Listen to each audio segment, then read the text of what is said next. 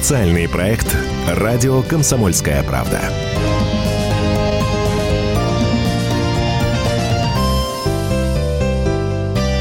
Это радио «Комсомольская правда», проект «Что будет?» И в этой студии главный редактор издательского дома «Комсомольская правда» Вадим Николаевич Сунгоркин. Здравствуйте. Здравствуйте. И Александр Яковлев. Сразу же приглашаем к разговору нашу аудиторию 8 800 200 ровно 9702. Телефон прямого эфира. Звонок бесплатный. Звоните прямо сейчас. И, конечно же, пишите нам в WhatsApp и Viber на номер плюс 7967 200 ровно 9702.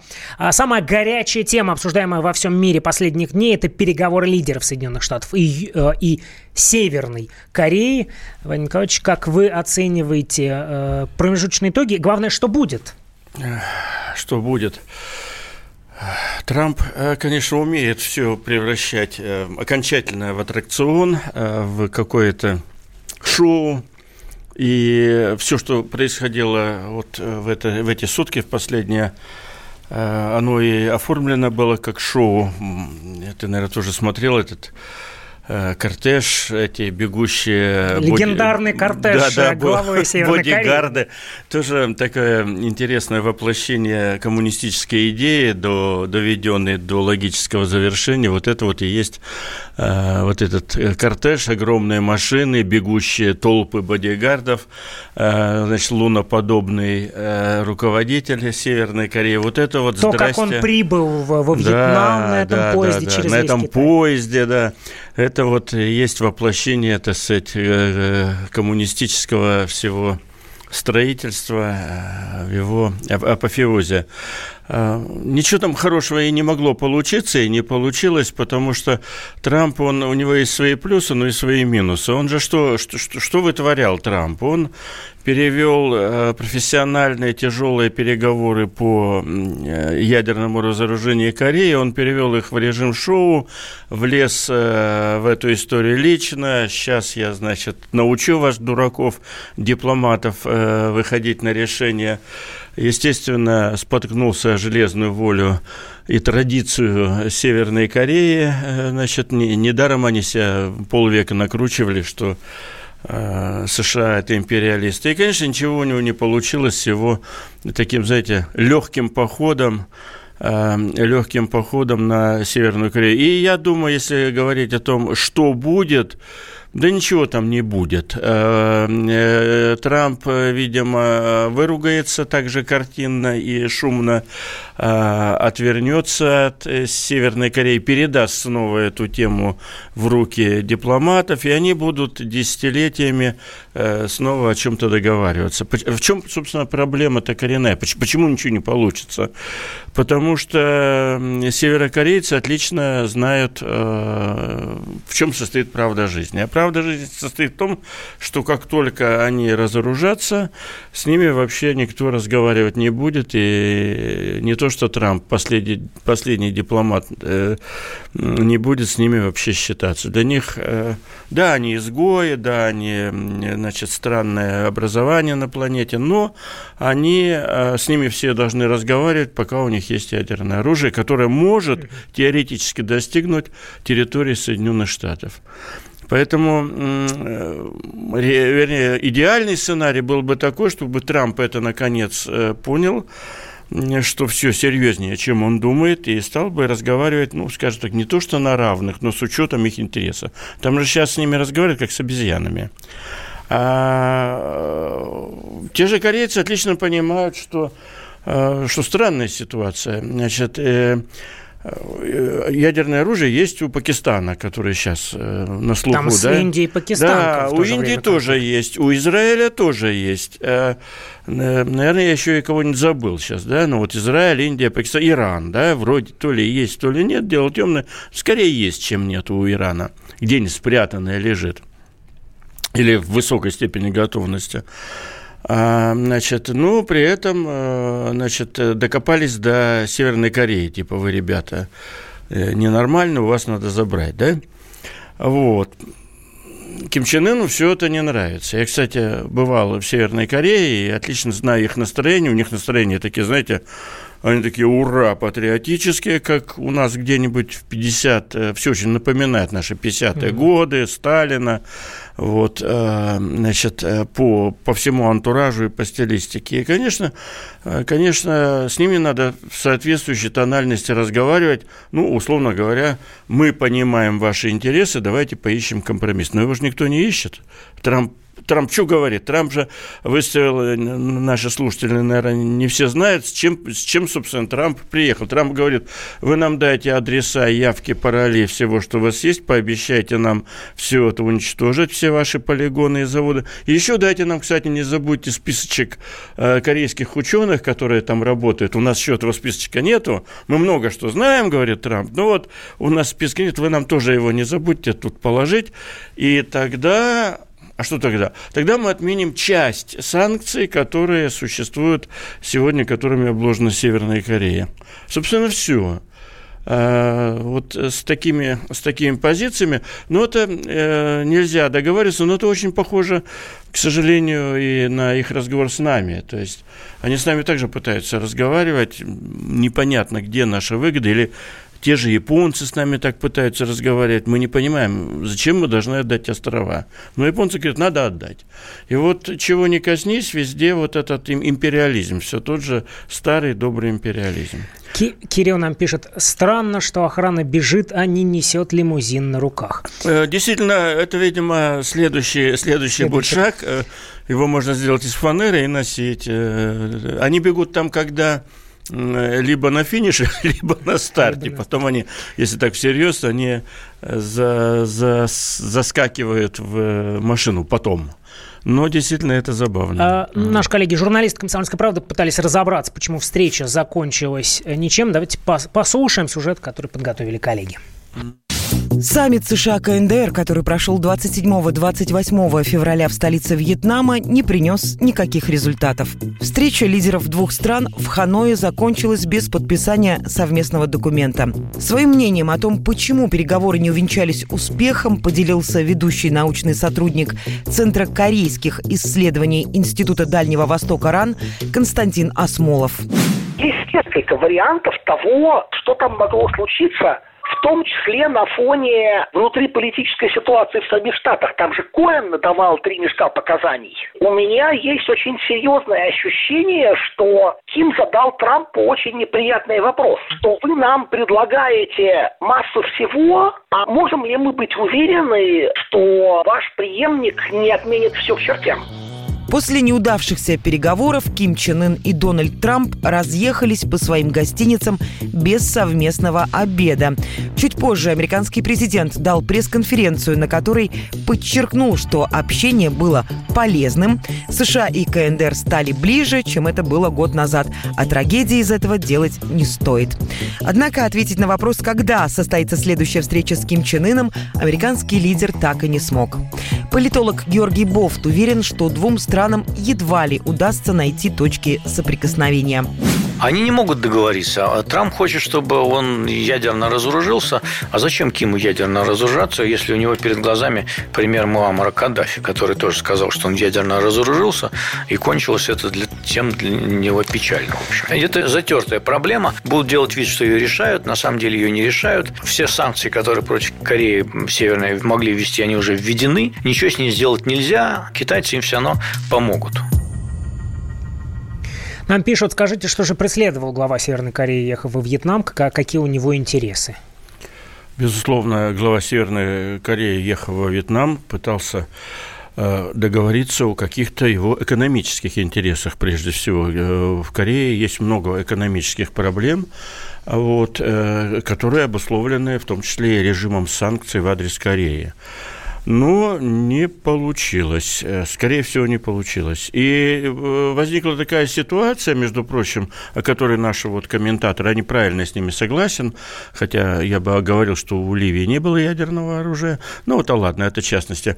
Э, безусловно, кроме того, что сказали наши коллеги сейчас, есть еще такой фактор, что Трамп создал ситуацию, что теперь он личный переговорщик и личный визави Ким Чен Ына. И сейчас после такого высокого пафосного уровня Ким Чен Ын просто не будет разговаривать с кем-то, типа там с главой Госдепа, ну, по-нашему министром иностранных дел, или с замминистра, как раньше это было, который там специальный посланник что-то обсуждал. Они же встретились вот с полгода назад с Трампом в Сингапуре, так хорошо поговорили, покрасовались, повеселили публику на экранах, и с тех пор, собственно, ничего не произошло с их, их встречи в Сингапуре. Сейчас они снова встретились, снова, заметьте, Трамп и Ким Чен Ын. И э, если говорить о том, что будет, вот теперь то и будет, что Ким Чен Ын будет спрашивать, а где там Трамп? Надо же нам снова пообщаться, посмеяться, руки пожать, покрасоваться. А ему будут говорить, а Трампу некогда, у него много дел, да, он там импичмент назревает или уже, значит, в процессе. И Ким Чен Ын будет говорить, ну, тогда ладно, тогда мы ничего не будем делать. И вот в этот тупик э, Трамп, Трамп загнал ситуацию переговорную. Главный редактор издательского дома «Комсомольская правда» Вадим Николаевич Сунгоркин в этой студии. Я Александр Яковлев. Сейчас ставим многоточие. Продолжим наш разговор в прямом эфире после короткой паузы. Никуда не уходите.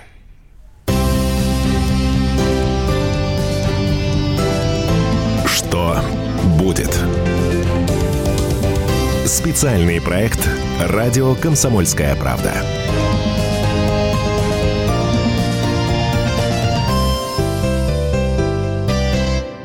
The time for empty talk is over. We will make America great again. Это все мы слышали. А что на самом деле происходит в США? Реальные новости, курьезы и события, которые нигде, кроме Штатов, случиться не могут. Как они там за океаном вообще живут? Разбираемся в программе «Не валяй дурака Америка» с Марией Берг и Александром Малькевичем. Слушайте и звоните по понедельникам с 12 часов по московскому времени.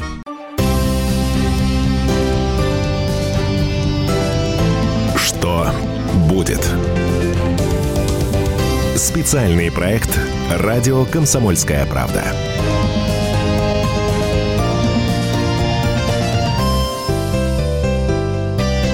Мы продолжаем. Напомню, в студии главный редактор издательского дома «Комсомольская правда». Простите, Вадим Николаевич Сунгоркин, я Александр Яковлев. Это проект «Что будет?». А, и следующая тема, важнейшее внутриполитическое, ну не только внутриполитическое событие, а, послание президента России Владимира Путина Федеральному собранию, после которого встреча с руководителями ведущих mm-hmm. средств массовой информации, на которой вы присутствовали, и задавали одним из первых вопросов. Ну, ваши впечатления от этого послания, от общения с президентом после? Ну, есть э, некоторая интрига после, э, после э, зачтения послания. В чем она заключается? Несколько интриг. Путин, Путин не первый раз, а может быть даже третий раз за последние годы называл примерно одни и те же цифры и факты о том, что преследуются предприниматели.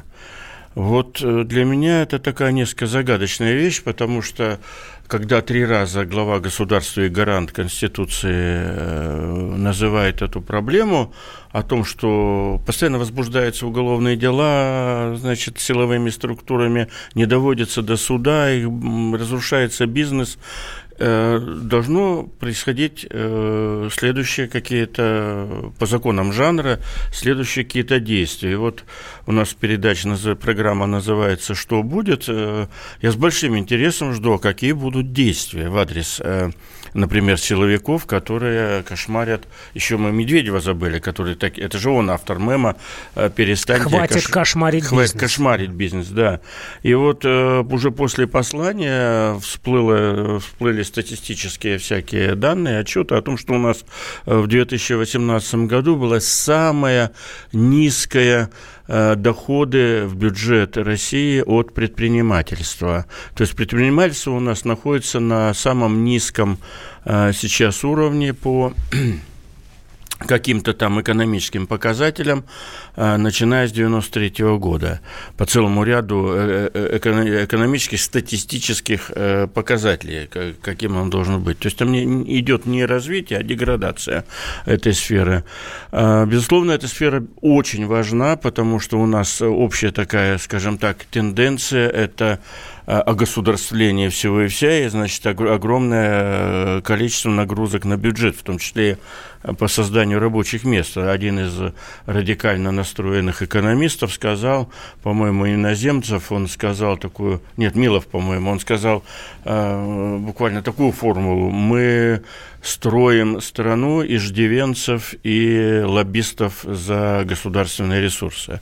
Вот, наверное, это передергивание, но в этом что-то есть. Ну, вот это первая интрига, что же будет после третьего заявления Путина, и добавим еще заявление Медведева «хватит кошмарить бизнес», а, если не будет никаких в этом плане изменений, то это будет очень серьезно бить по имиджу президента. У нас же еще начинается там в тумане уже просматривается тот самый транзит власти, как умствующие люди 2024 говорят. год, 2024 когда истекает срок год, полномочий истекает, президента а Путина. Ясно, что уже, считай, если он до полсрока прошел, уже начинаются разговоры, а что будет дальше, и как будет дальше, и какой будет политический и экономический курс. Следующее, что очень сильно цепляет в рассуждении, что будет в этом послании, мы э, значит, услышали снова о национальных проектах, так называемых, числом, по-моему, больше десятка этих национальных проектов. И снова сказано, что вот этот год, 2019, он как бы должен уйти на дальнейшую проработку национальных проектов, и снова э, рост экономический будет 1,9%. Ну, а что такое 1,9%? Меньше 2%, это, такая, это никакой рост. Это, э, это может быть, ну, грубо говоря, статистические погрешности или причуды статистики могут на его обеспечивать. И вот этот э, снова полгода, год, уходящее на подготовку национальных проектов или уходящее снова на инерцию, на некую, мне кажется, ситуация довольно опасная, но мои личные впечатления от встречи от встречи, э, которая была у главных редакторов после этого, что Владимир Владимирович все это понимает по контексту нашей беседы. Вот все, что я сейчас сказал, вот эти вот э, некие озабоченность, недоумение, вот, он все это понимает и он даже там в какой-то момент достаточно так радикально высказался, что если, давайте все-таки посмотрим, как начнется реализация, и если нет, тогда будем прибегать к более радикальным мерам. Тут, кстати, э, слушатель пишет, Сунгоркин, про иждивенцев, скажите это в лицо народу, построившему СССР. Слушайте, уважаемые, я не знаю, как вас зовут, э, ну, будем считать, что, во-первых, это не я сказал, а я цитирую, но что такое слово иждивенцы в данном случае? Это в данном случае случае то, что у нас в стране в связи с, э, скажем так, с э, огосударствлением и с бюрократизацией, которая сейчас происходит, э, создается огромное количество лишних рабочих мест, которые, собственно, вот ту самую бюрократию создают. У нас сейчас бюрократия гораздо больше, чем в том самом СССР, который защищает наш слушатель. Вы знаете, уважаемые слушатели, насчет иждивенцев, вот я, мне сейчас больше 60 лет, я работал в советское время, вот э, количество бюрократии в советское время несопоставимо а, меньше было я вот говорю в лицо нашему народу, который построил СССР. Я, я тоже строил СССР. Ну, это, это, это невероятно было меньше, чем сейчас. Э, не было никаких э, пресс-служб вот этих гигантских, это было немыслимо. Не было управлений по всем вопросам жизнедеятельности, которые сейчас. Да, был обком партии руководил, или райком партии. Что такое райком партии был? В районе это было двухэтажное здание здание. Вот два этажа, небольшой такой, ну, по нынешним понятиям, курятник. Что такое сейчас районная власть? Это раза в четыре больше, хотя у нас вроде частная собственность в значительной степени, да, это раза в четыре больше управленцев. Так что я не, не хочу и не собираюсь обидеть народ, построивший СССР. Я тоже строил СССР, но бюрократия, но количество рабочих мест в э, бюджетных сейчас несопоставимо больше, несопоставимо. Тут есть что вспомнить и сравнить. Да. 8 800 200 ровно 9702, телефон прямого эфира. Звоните прямо сейчас, свободный микрофон, и сразу после паузы также пишите нам в WhatsApp и Viber, плюс 7967 200 ровно 9702. Э, Путин уничтожил малый бизнес. Э, ну, ничего он его не уничтожил. Давайте просто посмотрим, выйдем на улицу и посмотрим по количеству. Что такое малый бизнес? Малый бизнес – это в значительной степени вывески, которые висят. Вот в любом городе пройтись по улицам, посмотреть, сколько сейчас висит вывесок всяких разных, и сколько их висело 20 лет назад ресторанчиков, кафешек, мастерских всяких разных э, торговых э, учреждений. Конечно, их гораздо больше, фермеров. Но то, что их должно быть еще больше и значительно больше, если сравнивать с любой даже восточноевропейской страной, это медицинский факт. Их мало все-таки. У нас э, две минуты до перерыва, Ваня Николаевич. Ну, я вас всегда представляю как главного редактора издательского дома «Комсомольская правда», но вы и гендиректор, и предпринимательство да. – это то, что вам близко и знакомо. Как вот сегодня бизнес-то живет? Вот э, тут опять все в СССР. Э, в СССР воровали масштабнее. Ничего подобного. В СССР были громкие дела, их можно перечесть по пальцам двух рук, эти громкие дела. Ну, там, рыбное дело, или там дело гастронома Елисеевский и так далее. Но ну, это, конечно, несопоставимо. Поэтому то Валерий Павленко, я, я вас заверяю, это мифология. Вот. Игорь Коте, Котепкин э, э, призывает Владимира Николаевича вас пойти в президенты России. Но мы идем дальше. Ни в коем случае. Как, а как сегодня бизнес? Как сегодня а? бизнес-то живет? Ну вот ваш взгляд как э, гендиректора крупного издательского Как сегодня дома. бизнес живет? Бизнес сегодня живет очень трудно. А у нас сколько есть? У нас есть две минуты. Две минуты с удовольствием успеем сказать. Понимаете, что, что произошло с бизнесом в последние годы на самом деле? Вот э, шло очень, очень большое ужесточение и укрепление фискальных аппаратов, налоговых служб, э, законодательства. И бизнес еще лет пять назад, любой, крупный, мелкий, средний, он всегда рассуждал так, ну, эм, э, красивую такую фразу цитировал – историческую, что в России строгость законов компенсируется их неисполнением. И так мы все жили, типа, ну ладно, законы устражаются, а мы что-нибудь придумаем.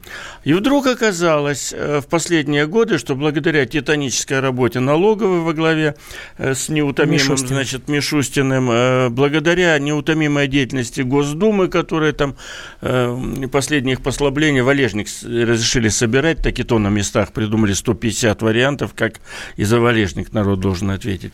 Э, благодаря этому бизнес обложен со всех сторон, плюс э, укреплялись правоохранительные органы. Вспомните, раньше была прокуратура, а сейчас и прокуратура, и Следственный, Следственный комитет. комитет. Раньше было МВД, а сейчас МВД и Росгвардия. Э, значит, э, по количеству людей, исследователей, которые работают в этих организациях, это уже не те структуры, что были 15 лет назад. Это очень многолюдное ведомство, очень многолюдное. И всем им надо кормиться. И у всех у них не очень высокие оклады. Поэтому они, естественно, значит, дружной толпой устремились где что добыть. Вот что происходит с бизнесом. Сейчас мы поставим многоточие. Главный редактор издательского дома «Комсомольская правда» Николай Сунгоркин в этой студии студии я, Александр Яковлев. Продолжим наш разговор после короткой паузы. Не переключайтесь. Что будет? Специальный проект «Радио Комсомольская правда».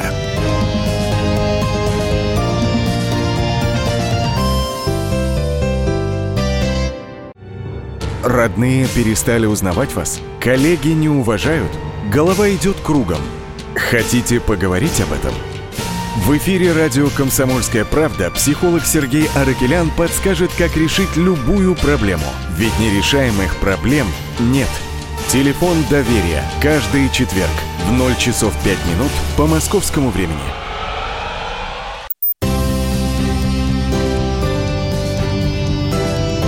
Что будет? Специальный проект «Радио Комсомольская правда».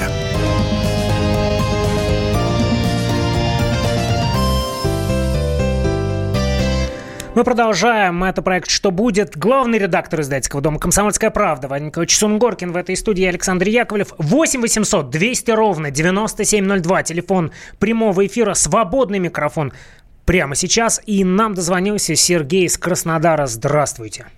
Здравствуйте. Добрый вечер. Вот. Я полностью согласен вот, с ведущим. Действительно, когда строили социализм, все решалось на первичном уровне. Любые вопросы простой человек мог спокойно пойти и решить. Никуда не футболили. Вот. Сам сталкивался с этим, и все нормально было. Потом, у нас в Краснодаре станкостроительного завода нет, завода ТМ за прибора нету. Вот. Нету РИП завод, нету ЗИП завод. Вот. Ничего этого нету. Такое впечатление, как будто город состоит из новостроек и торгово-развлекательных центров. Вот. Я плохого ничего не хочу сказать, но вот он факт на лицо. Вот. И это довольно-таки масштабные предприятия были. Вот.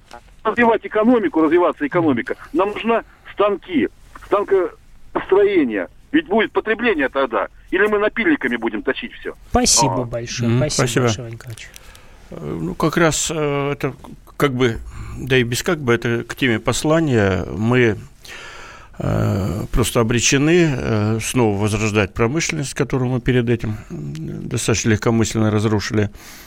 Э, поэтому я согласен тоже, он со мной согласен, я с ним согласен, что вот тот перечень, который он произнес по поводу Краснодара, этот э, подобный перечень можно э, произнести по поводу любого областного центра в России, что было, скажем так, в 1991 году и что мы сейчас имеем. Огромное количество заводов закрыто, уничтожено, рассыпалось за предыдущий год. Ну, у нас вот тут э, на экране тоже постоянно идут такие сообщения WhatsApp, апокалиптические, э, да, сообщения, Viber. что все, все, все, все, все в ужасе, э, все, все, все кончено, все пропало. Э, на самом деле, наверное, половина этих заводов э, все-таки закрылась и никогда не откроется, потому что это уже половина. Сейчас меня начнут опять ругать, что вот вы там оправдываете. Просто потому, что закончился их технологический цикл, закончилась эпоха. И это не... Вот мы рисуем часто, Россия такая страна, где вот все рухнуло, все сволочи, подонки, негодяи.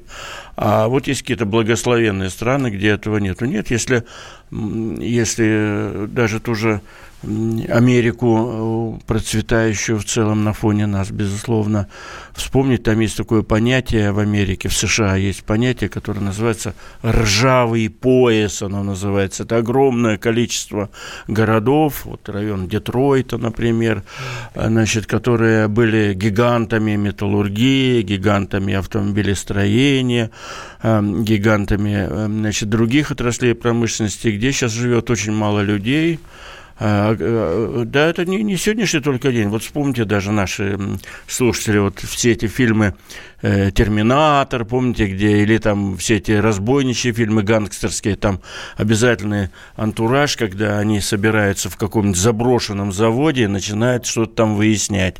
Э, то «Терминатор», то «Мафия», то... И вот помните вот эти огромные брошенные цеха. Так вот это то и есть. Огромные брошенные заводы в тех же США. Так что все, все, все не стоит валить на предателей э, э, грабителей. Э, переносимся в Липецк. Олег из Липецка дозвонился. Угу. Здравствуйте, вы в эфире, Олег. Да, да, здравствуйте. Я здравствуйте. вот к тому, что сейчас много ведется разговоров про пятую колонну, но самое главное, наверное, пятая колонна – это наше правительство. Вот какое-то лицемерие. Вот 17-18 год по Платону был налоговый вычет, если ты платишь Платон. Я вот занимаюсь грузоперевозками, mm-hmm. как бы это ИП. И, а в этом году пошел брать справку по налоговому вычету, сколько я заплатил денег за транспорт, ну, за Платон. Uh-huh. А мне сказали, все, в 2019 году уже этого ничего не будет. То есть вы будете платить и транспортный налог, и там акциз, который включен в топливо, и плюс еще вдобавок Платон, а это ни много ни мало, конечно, там сильный удар по, мо- по, моим денежным ресурсам. Потом второй вопрос, если разрешите, mm-hmm. как бы вот у нас в городе, да, был ну, практически полгода, наверное, ремонтировался у нас два моста. Один ремонтировался, один как бы для грузовиков закрылись. Мы вынуждены были объезжать там 30 километров вокруг города. Сейчас этот мост отремонтировали, открыли, но до сих пор знак грузовиков так и не сняли. Мы там собирали акции, просили, откройте мост все-таки как бы, ну, объезжать далековато. Ну, такой у меня шкурный вопрос вот про лицемерие власти. Почему так вот все это происходит, почему так вот все поступает? И что ждать-то, вот, что будет вот к этой передаче, да. Ага, спасибо. спасибо. По мосту надо все-таки у себя на месте разбираться. У вас там куча всяких э, доброхотов, которые, по идее, могли бы за это уцепиться даже из собственных интересов. Типа Э, Объединенный Народный фронт, которому надо права качать, депутаты, которым надо очки зарабатывать. Э, вот через э, этих, так сказать, персонажей можно достаточно многого добиваться, потому что им надо, им надо отчитываться за тоже какие-то подвиги предъявлять, значит, борьбы за народное счастье. Что касается налогов, я абсолютно согласен. Вообще налоговые нагрузки у нас очень высокие. Это, это на мой взгляд, совершенно неадекватная ситуация, потому что страна накопила такие валютные резервы, которых не было у нас никогда в России. Сейчас порядка 480 миллиардов долларов. Это наши валютные резервы. У нас такого не было никогда. Но есть разные версии, почему они накоплены. Ну, опять готовимся к изоляции, готовимся к трудным временам. Но в этой ситуации, конечно, э, я абсолютно убежден, что надо налоговое бремя снижать. Оно у нас очень-очень высокое и ни к чему хорошему не приводит, как справедливо рассказывал вот, э, значит, э, человек, занимающийся автоперевозками. Сейчас последняя история такая есть потрясающая. Вот с пенсиями очень интересно интересно получилось у нашего э, правительства. Людям перестали э, индексировать пенсии э, тем, кто работает. Ну, вот я сам пенсионер уже по возрасту, мне не индексируют пенсию, потому что я работаю. Ну, ладно, со мной. Работающий пенсионер. Работающий пенсионер, да.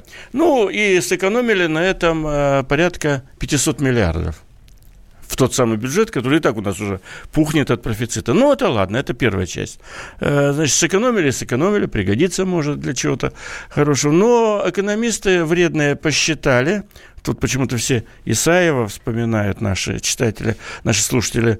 Эм, с Исаевым все в порядке, он у нас был недавно и будет сотрудничать с нами дальше. Ну вот экономисты э, типа Делягина нашего условного посчитали и обнаружили смешную вещь, что за эти же два года, пока вот тут у нас э, не доплачивают уже э, пенсионерам, которые работают, бюджет потерял э, полтора триллиона. Э, то есть 500 миллиардов мы выиграли, а полтора триллиона потеряли. Как полтора триллиона потеряли? А потеряли очень интересно.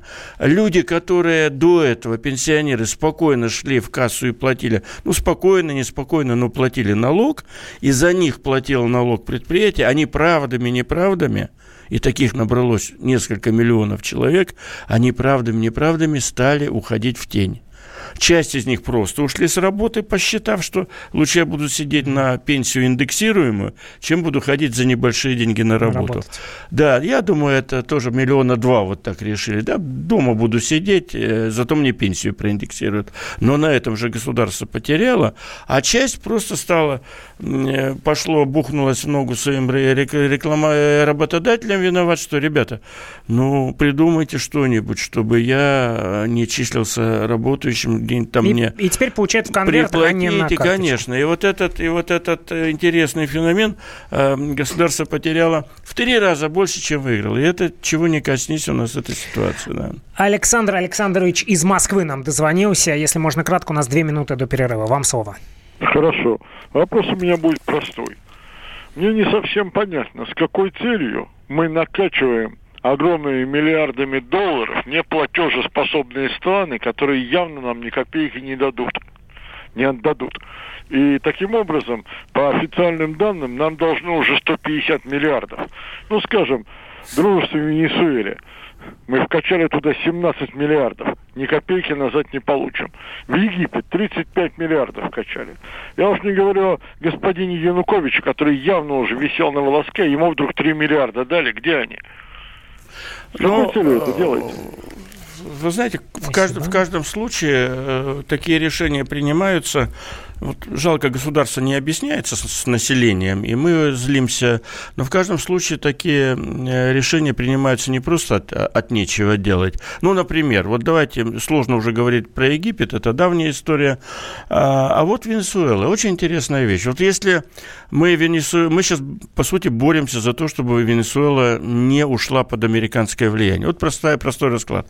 Если Венесуэла уйдет, и поэтому там мы помогаем так Мадуро. говорит наш слушатель, этому Мадуре. Если Венесуэла уйдет к американцам, а американцы тут же поставят под контроль э, венесуэльскую нефть. Венесуэльская нефть – это большие запасы, чем запасы по нефти России. Венесуэльская нефть плюс, плюс американская нефть – это больше нефти, чем у ОПЕК. Они могут контролировать цены. Что они сделают? И как только Венесуэла перейдет под контроль США, они смогут контролировать нефтяной рынок планеты. Они, безусловно, э, будут делать все для того, чтобы снизить цены на нефть. А это наш бюджет, и Россия будет проигрывать в этом соревновании еще больше. Ставим многоточие, да. продолжим после короткой паузы, не переключайтесь. Что будет?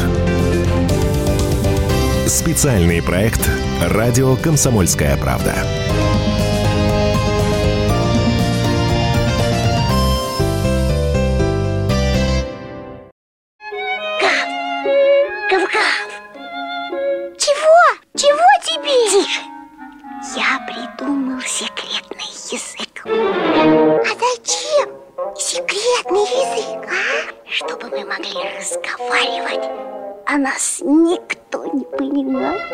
Учитесь понимать своих питомцев. В эфире радио «Комсомольская правда» советы ветеринара Ильи Середы. Слушайте программу «Вот такая зверушка» каждую субботу с 5 вечера по Москве.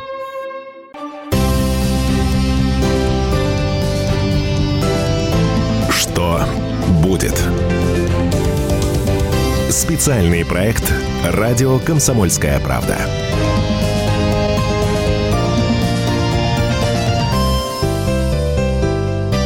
Мы продолжаем. Это проект «Что будет?» Главный редактор издательского дома «Комсомольская правда» Вадим Николаевич Сунгоркин в этой студии. Александр Яковлев, 8 800 200 ровно 9702. Телефон прямого эфира. Приветствуем не только радиослушателей, но и тех, кто в интернете смотрит, наблюдает за видеотрансляцией.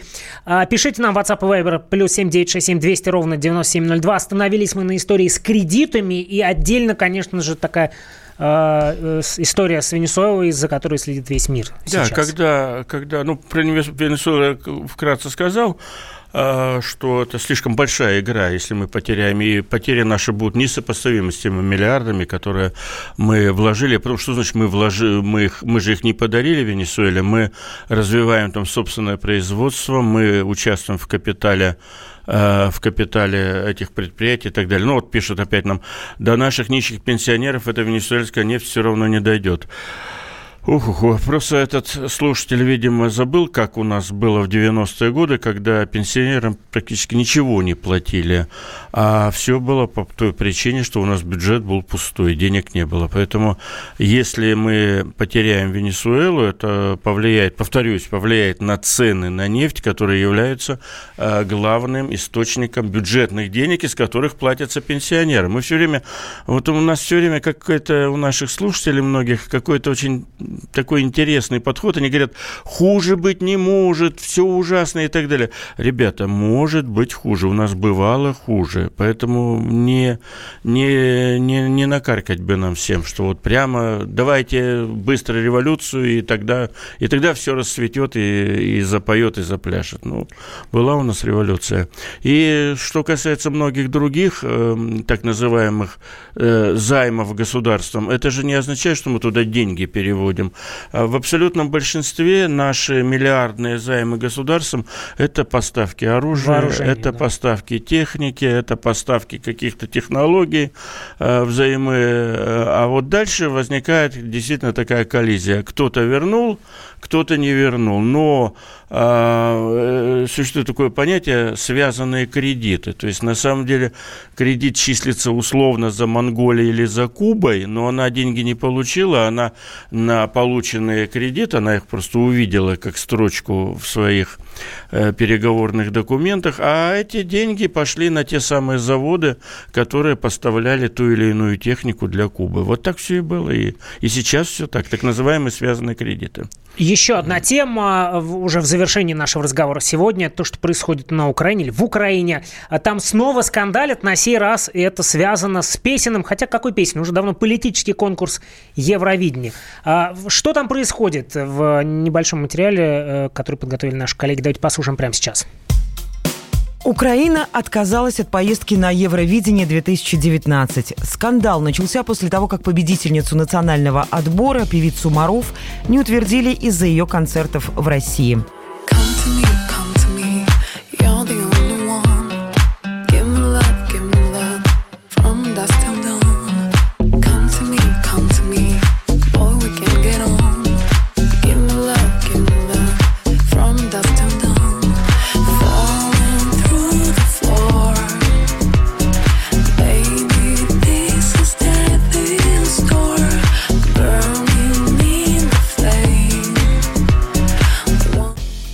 Маруф согласилась отказаться от гастролей, но в итоге заявила, что не готова превращать свое выступление в Тель-Авиве в промо-акцию политиков, а условия контракта назвала кабальными. Ее примеру последовал коллектив Freedom Jazz, который занял второе место на отборе, а также группа «Каска». Свое решение музыканты объяснили так. «Нам не нужна победа любой ценой. Наша миссия – объединять людей своей музыкой, а не сеять раздор». Сама же Маруф обратилась к поклонникам и призвала их не участвовать в провокациях. Всем спасибо огромное за поддержку. Вы невероятные, очень вдохновляете. Я бы хотела немножко поговорить про эту ситуацию и сказать, что все, что не случается, все к лучшему. И я бы очень вас хотела бы просить немножко избавить обороты и принять это более спокойно, как это сделала я. Я бы хотела попросить вас не вступать в какие-то провокации и поддержать меня своими улыбками, своими аплодисментами на концертах. Теперь Украина остается без участия в Евровидении. На него по попросту некому ехать, председатель правления украинского общественного вещания Зураб Аласаня заявил, что организаторы отбора признают свою ответственность за случившееся.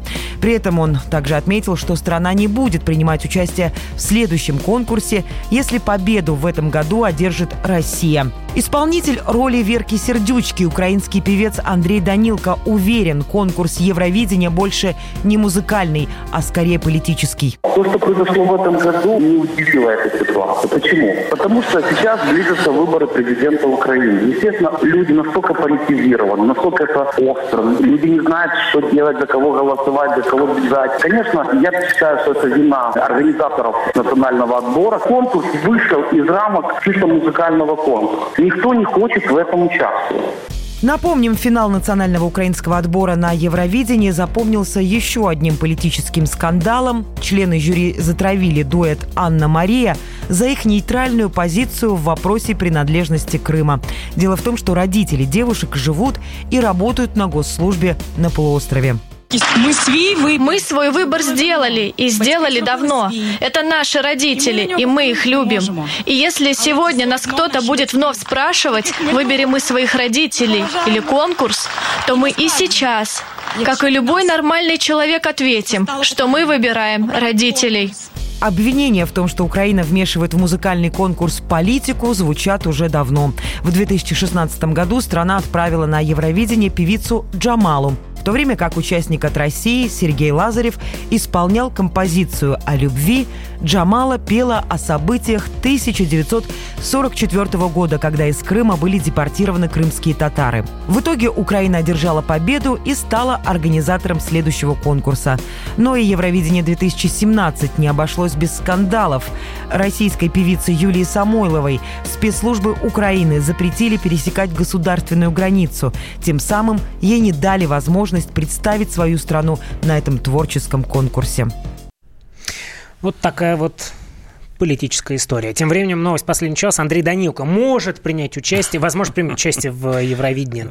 Да, Это да, все будет еще обсуждаться. Данилко практически наш человек, э, любимец российской публики. Действительно, все, что там происходит, это уже такой цирк с конями потому что э, такое гестапо, по сути, возникло в Украине или на Украине, как им там приятнее, или нам приятнее, э, которая идеологическая совершенно полиция, которая следит за тем, чтобы туда поехал э, настоящая, настоящая идеологически выдержанная певица или певец, чего достичь невозможно, ну хотя бы потому, что для любого певца по-настоящему популярного э, в Украине очень важен, скажем так, российский зритель. А там же одним из условий э, ты должен, э, если ты хочешь поехать, ты должен разоружиться перед э, партией, как раньше это называлось в Советском Союзе, и поклясться, что в Россию не ногой, и Крым украинский и так далее, тому подобное. Там тесты надо пройти не хуже, чем на выездных комиссиях в КПСС, которые были в советское время, вернее, гораздо хуже. Вот. И вот это все-таки главная причина э, такая, которую, может, они даже сами не называют, но причина-то главная, э, которая привела вот к этому фиаско, никому поехать. Потому что если ты популярный певец в Украине, и если ты собираешься победить э, на интервидео, на Евровидении, э, и если ты собираешься на, на этом конкурсе, значит, э, снискать себе новые лавры и популярность, значит, твоя дорога дальше будет очень вероятно лежать куда-нибудь на корпоратив в Москву, Белгород или, или, к, да, или к металлургам э, Новолипецка или, значит, э, Газпром межрегион газ какой-нибудь. И что? Там самые хорошие гонорары. Вот с этим все такая, знаете, чисто украинская история, когда они поорать всегда гораздо, но когда дело доходит до собственных доходов, они начинают задумываться.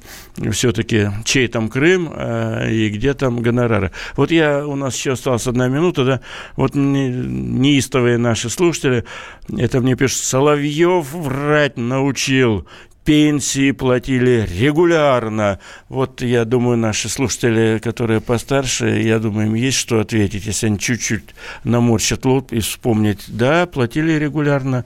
Давно уже платят регулярно, давно уже 2000-е годы идут. А в 90-х годах я был тоже главным редактором, и в 90-х годах, я помню, Стон стоял, который, ну, человеческая память массовая, она э, изменчива. Э, главная проблема была, пенсии не платили месяцами. Государство просто разводило руками и говорило, вот знаете, нет денег, где-то кончились. А еще до этого, это тоже все забыли, уже в постсоветской нашей замечательной действительности, мы же жили ожиданием, как, как и Украина сейчас, ожиданием очередного за займа от э, э, Всемирного валютного фонда. Фонда. Вот придет он, и тогда мы что-то там решим. А если не придет займ, ничего у нас не будет. Это все забыто уже, это было так. Главный редактор издательского дома «Комсомольская правда» Вадим Николаевич Сунгоркин. Спасибо большое за этот Спасибо. Э, разговор. Я Александр Яковлев. Это проект «Что будет?». Э, много чего интересного ждет вас далее в нашем эфире. Не переключайтесь. И еще раз спасибо за Спасибо. Сейчас, наверное, надо какую-нибудь песню, чтобы люди усталые диетическим есть у тебя? Или, или мы ну, не, не все, все в эфире это, сегодня, все дорогие друзья. Все в эфире. Спасибо большое, Николаевич. Специальный проект «Радио Комсомольская правда».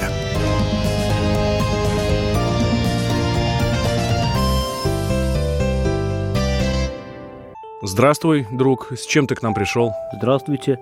Меня зовут Кирилл, и я автоэксперт. Ребята, давайте поддержим Кирилла. Я знаю о машинах все. Я хочу говорить о них, хочу отвечать на вопросы, все время хочу обсуждать автомобильные темы. Как ты борешься со своей зависимостью, Кирилл? А я и не борюсь. Я говорю о машинах каждый день на радио «Комсомольская правда». «Дави на газ» с Кириллом Бревдо. По будням с 8 утра, а также по пятницам с 8 вечера по московскому времени на радио «Комсомольская правда».